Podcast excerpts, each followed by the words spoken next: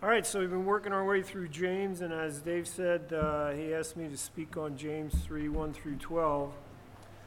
So as I was working my way through this, trying to figure out a way to entitle this whole thing, so I came up with the tongue, is how we know our heart, the key to holy living and the index to our heart. Um, as we've been working our way through this, James outlined three marks of one who's truly religious. He called it pure and undefiled before God in our preview of coming attractions in chapter one, verses twenty-six and twenty-seven, which we'll refer to uh, often working our way through this. But in that list of things, um, the second of those three marks of one who's truly religious um, is an individual action-based compassion for those who are in need, made clear last week through Dave's words in chapter two, one through twenty-six, about good works and fruit. But here in chapter three, James focuses attention on the first one in that list of three things from um, verses uh, twenty-six and twenty-seven in chapter one, which was really the preview of coming attractions, if you uh, ask me about uh, James. So um, the power of our words and speech. So we've seen this power when the Father first reached down and through his spoken word created heaven and earth and life as we know it. Likewise, we should be unmarked by discipline, would be marked by disciplined control of our own tongue, because it too unleashes life-altering power, as James will bring pretty clear to our mind here. He spoke, he brought new birth, hence our words can and must do the same thing. The power is obviously, he simply spoke and created light, created the world. We must understand the power we're dealing with in our own tongue. Life and death hangs in the balance of our disciplining our words and our speech. Words create. Keep that in your head. Words create. So next week in uh, the end in James three thirteen, he's going to talk about the third principle, and he's going to talk about our good life that lets him show his works in the meekness of wisdom. But in uh, James one through twelve, chapter three, one through twelve here, verse one in chapter three kind of starts in an odd vein. You're going to have to get your Bibles out into James. Um, oh, look at that. Put yourselves in for a raise, guys. They got this, they got this up on the screen there. All right, but in James three one, James starts in a rather odd vein. He says, "Let not many of you become teachers, my brethren, for you know that we who teach will be judged in greater strictness." This always sets off the idiot light on the dashboard in my head. You know, the light that says, do you have manure for brains? You know, why are you doing this? We have to deal with the fact that he disciplines those who he loves, and all who desire to live a godly life will be persecuted, and now greater discipline. But Christians, as Christians, we need to understand the principle of greater strictness. Every decision made for Christ will result in a test. Lukewarm won't be tolerated by the king. He'll bring that up in these words also. But James highlights a dark side of the power of our words. The tongue can be powerful for good, but is easily misused and abused by Satan if left unchecked. The gift of teaching requires speaking, and obviously those affected can be exponential. The scriptures come down hard on the importance of teachers getting it right, so Jesus and James, their concern is for the sheep, for the church. The primary motivation for the scrutiny of our words. But every person, not just teachers, have that same responsibility in the words that we choose. So from cover to cover, the Bible never ceases in putting the power of our words in our face. Isaiah explained, "I am a man of unclean lips," when he was trying to get his, uh, his words to the Lord. On the flip side, Peter provides a recipe for receiving God's blessing, First Peter three ten. There is God-ordained power in controlling our words and studying his. No sin is more pervasively exposed and condemned than sins of speech. That's a key principle that goes right over the head of most of us in the church. Our speech is the primary reason by which we separate ourselves from God or gain access to his blessing. In three one through twelve, James pulls no punches or mixes no words to expound on this point. When I read James, I always think of this captain turning on the fashion seatbelt sign. That's kind of where we are here. So in James three one through twelve, um, it didn't fall on the ground yet, I don't think. Yeah, it did. Let me see if I can get James three one through twelve here. I'll read that to you. Let not many of you become teachers, my brethren, for you know that we who teach shall be judged with greater strictness. For all make many mistakes, and if anyone makes no mistakes in what he says, he is a perfect man, able to bridle the whole body also. If we put bits into the mouths of horses that they may obey us, we guide their whole bodies. Look at the ships also, though they are so great and driven by strong winds, they're guided by a very small rudder, wherever the will of the pilot directs. So the tongue is a little member and boasts of great things. How great a forest is set ablaze by a small fire.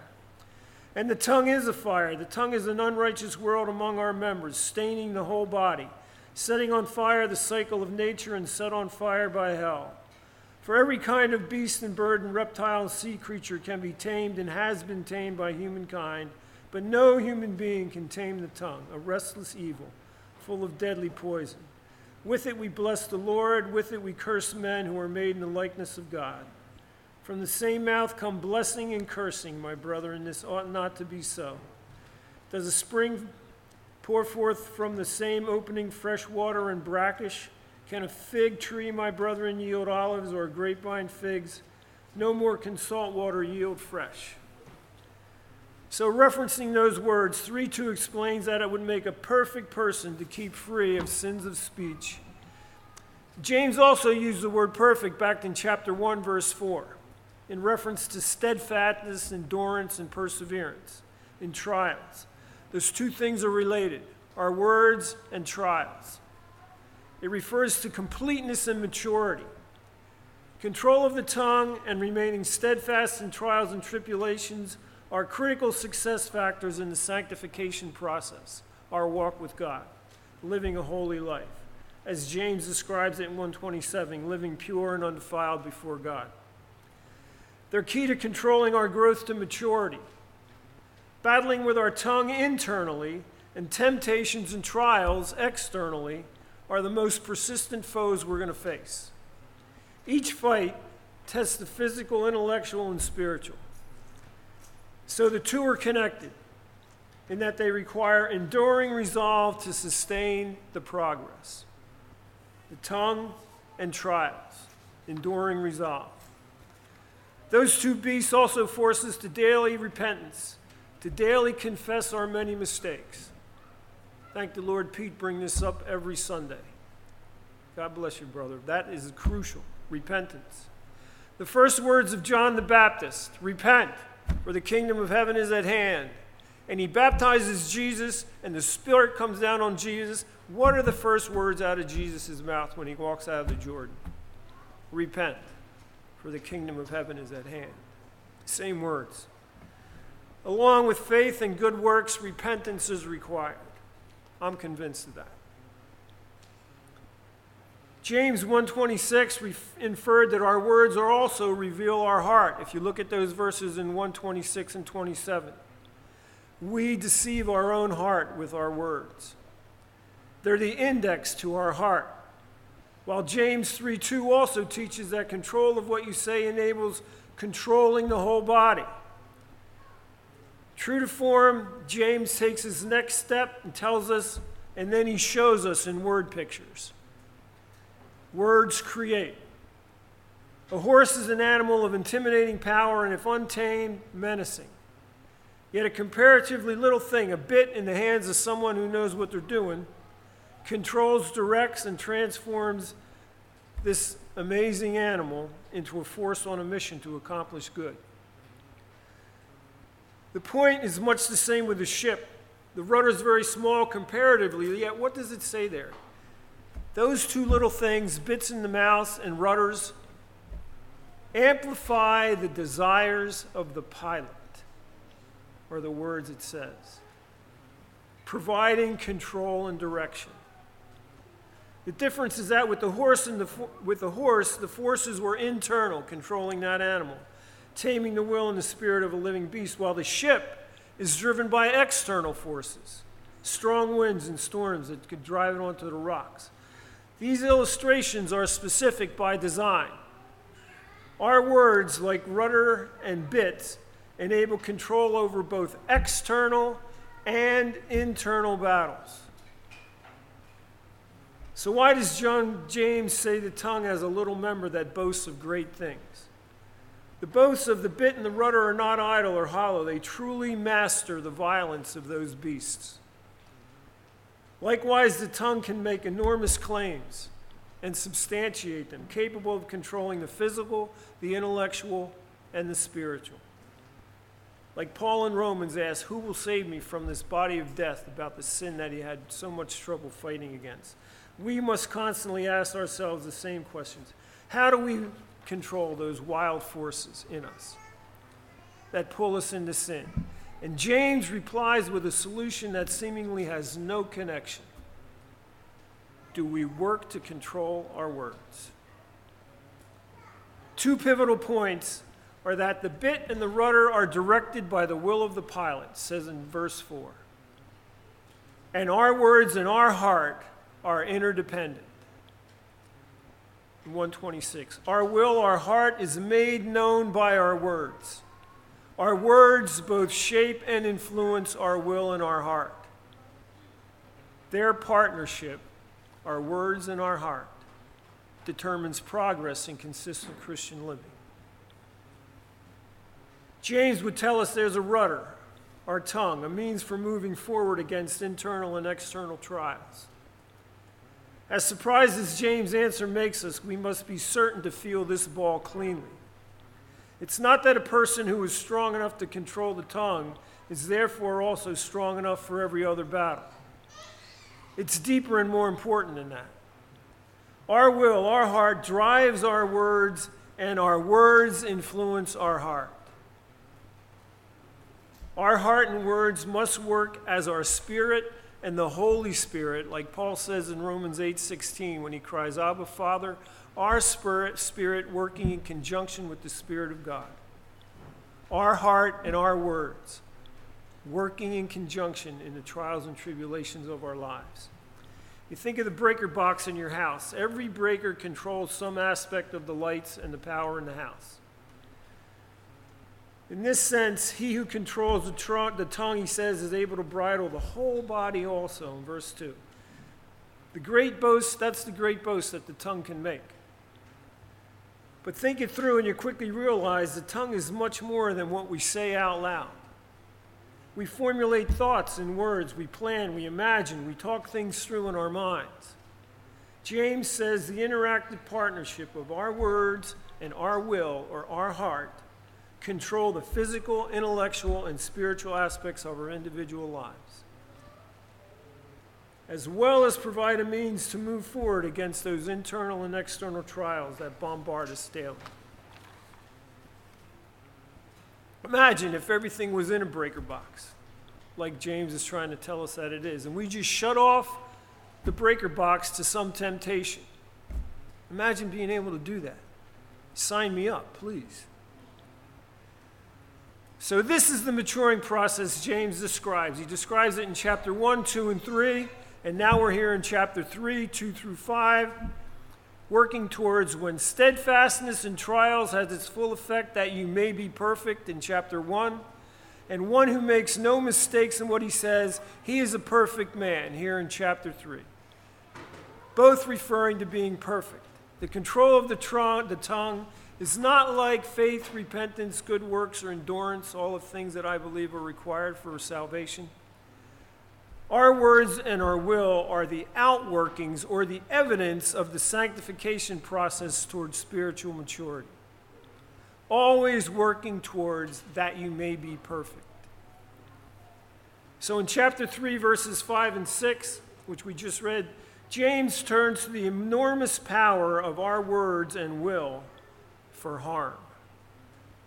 The bit and the rudder are waiting to be used to accomplish good. They're passive. Satan is not passive like us. Fire, it describes there in the middle of chapter three, fire is a force in and of itself. Once the small spark is fanned into flame, it becomes self-feeding, all-consuming, exponential in growth. The tongue is an active power for evil, and Satan actively leverages this unrighteous world. world. It's what the scriptures say and call it. An enemy stronghold, stronghold in God's kingdom is our tongue.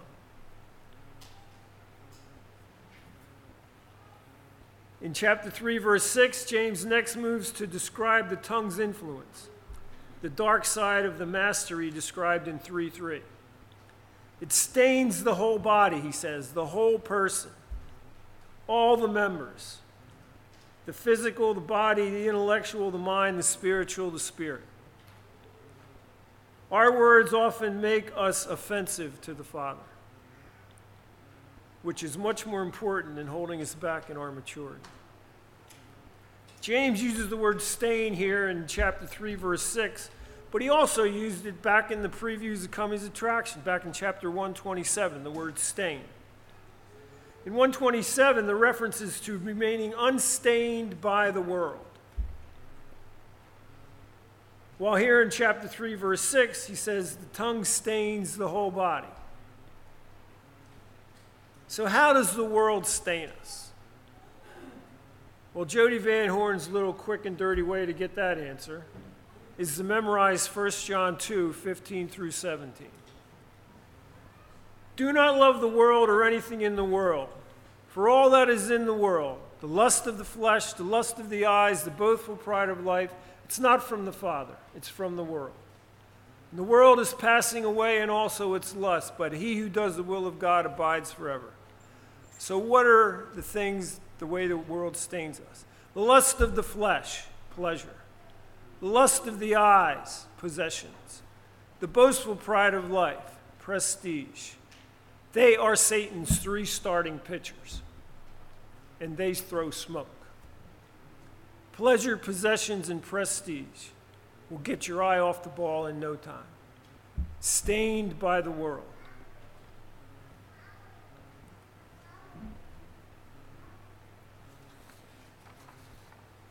In three six, it says our words cause us to stain ourselves. We stain ourselves. The tongue stains our body, our person, and then becomes self-sustaining, setting on fire the cycle of nature, the scripture says. Meaning the whole of the human life, of our human life. John Calvin writes, other vices are corrected by age or by the process of time. We mature and they drop off, but from the earliest to the last days, our nemesis, the tongue, banefully remains. Set on fire by hell, tells us of the sort. Satan himself leverages our inability to master our tongue. So we see that endurance is enormously important to God and therefore to Satan. But Satan leverages this crucial importance of endurance. It has a dark side. Once an evil, a sin is allowed to start, it feeds on itself and hangs on. I'm sure every one of us has had that battle going on. How do we get the bulldog off our leg? Our tongue, our words do the same thing. They stay with those who hear them. James finishes the discussion in the middle of chapter three, highlighting the origin of this insidious fire. It's set on fire by hell. It's the drum that Satan plays best. It's the dark side of the royal law. Satan loves the tongue. It's the source of deceit and lies. As an example, James just taught us last week through Dave that man is justified by works and not by faith alone. The only verse I know that has faith and alone in the same sentence, James two twenty-four. Satan would love us to think that salvation is by faith alone because he knows the truth. Faith without works is dead. It doesn't work. It won't save you. The context of work, the context of works requires a study. The boss, Dave, gave us an assignment last week to look up that stuff. I'm going to tag team with Dave. Go to Romans two and Romans three. In Romans two, Paul says that through your good works, you will get to eternal life. And in the next chapter, he says, man won't be justified by works of the law. What's up? Paul contradicting himself? My dad always said, if you think Scripture contradicts Scripture, God is handing you a pick and a shovel, and dig it out. So, my assignment to you, the first one, go read Romans two and three and tell me the difference between good works and works of the law. They get you two different places. My dad always said, you can never go to heaven through works of the law, and you can never go to heaven without good works.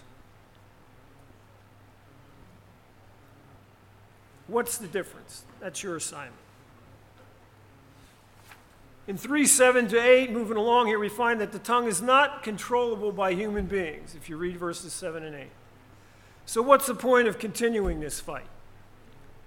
Even though the war is not winnable, and this is critical, even though the war is not winnable on our own, that must never cause us to conclude not to fight. The fight needs to be fought. There are battles that need to be won, even though the war is not winnable. Same thing with terrorism. You can't win the battle against terrorism. There are folks in the Middle East teaching little kids to become suicide bombers. But you don't walk away from that fight. You just resolve yourselves that this fight's going to go on for a very, very, very long time.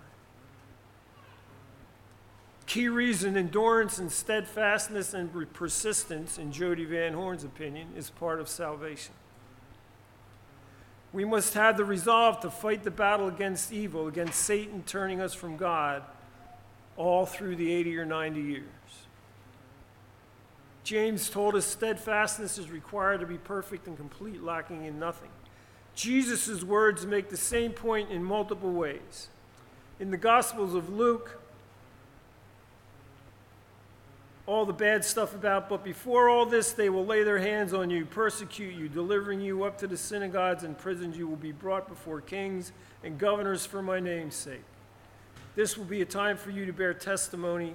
And three verses later, he says, by your endurance, you will gain your lives. Luke twenty-one, twelve through nineteen. Matthew heard the same thing.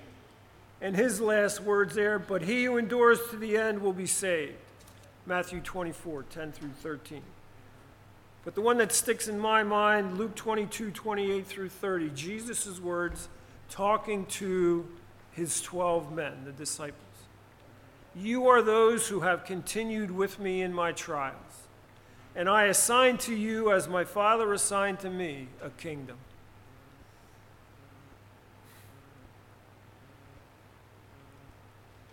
That you may eat and drink at my table and sit on the thrones judging the twelve tribes of Israel. And it starts out with, you are those who have continued with me.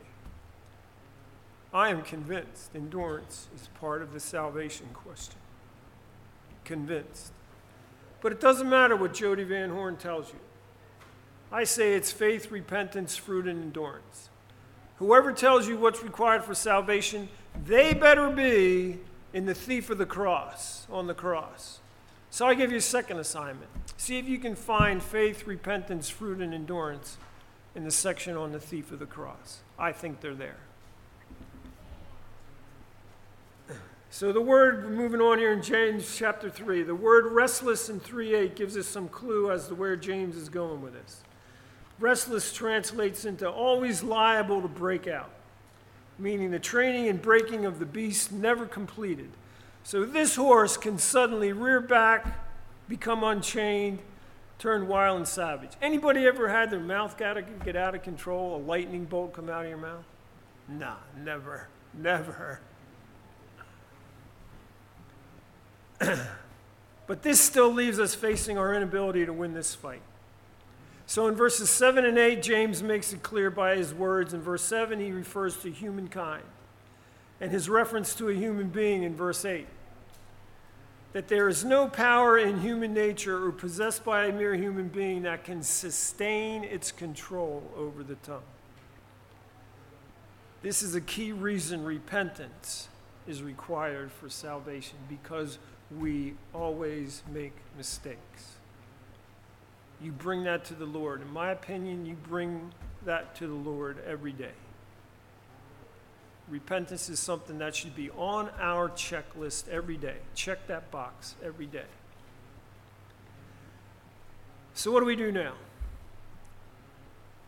What do we know about Pentecost from Acts two, two through four? A different fire appeared, one that came down from heaven to kindle new powers and give new speech to the human tongue. The first outworking of sin appeared in the abuse of speech in Genesis. Satan lying, lying to Eve converts her heart, and it proliferates. She takes the fruit to Adam. Same process. The first act in the new creation was the renewal of the power of speech, the flames of tongue dancing on their heads. A renewal of the power of speech, a new spirit, a tongue declaring the way of the Lord. What if our tongues were like his? John seven forty-six, no man ever spoke like this man. So finishing up here in chapter three, our words are also a source of inconsistency if you go to verses uh, eight through eleven. It talks about double-mindedness, but we heard that before also. Chapter one, verse eight, used the same word, double-mindedness, which provide the soil for hypocrisy and instability. He drilled those things into us in chapter one, six through eight, and two, chapter, chapter two, verse four. Jesus described this assessment, this, his assessment of that lukewarmness or double-mindedness. One of my favorite verses about that, Revelation three, fifteen through twenty. He says, I know your works. You are neither hot nor cold. I would prefer that you were hot or cold. So because you are lukewarm and neither cold nor hot, I will spit you out of my mouth. Lukewarm doesn't cut it. There's no such thing as treading water in the kingdom of God. You are either moving forward or falling back. He makes this point that we bless and curse from the same mouth, and we bless and curse the same thing, the image of God, the people in the church. We bless him and curse those made in his image, the people who we should be treating as brothers and sisters. But this is something that we can do. It's very precise and limited. The way we speak to the brothers and sisters, to those in the church. Start there. Start there. He says in verse, in chapter three, verse ten, that double-mindedness, that insincerity, this ought not be so, he says, translated intrinsically, this isn't right. Your words are just like a little leaven, seemingly unimportant, but the amount changes things forever. The tongue, it always leaves its mark. And the tongue then also must be guarded, or it will leave a bitter taste, like salt water versus fresh water, or like an olive versus a fig, in those last verses in James. So as said, we stain ourselves with our words. And in the last two verses in James three here, in my message in eleven and verses eleven and twelve, the message between verses eleven and twelve is a little different.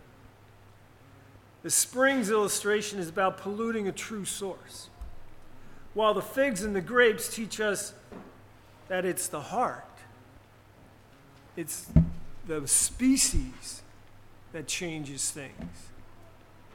Two different things in ten, in eleven and twelve.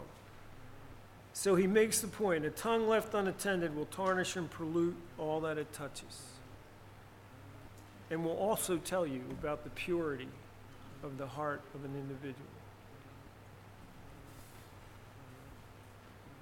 I send you away with a quick prayer here. Father, we do love you. we stand amazed that your word is in our hands. We just pray, Father, that these words today and that our words in the future would make your name hallowed, Lord. Will continue to allow us to call attention to a God of the universe who loves us and gave his son up for us. In Christ's name we pray. Amen.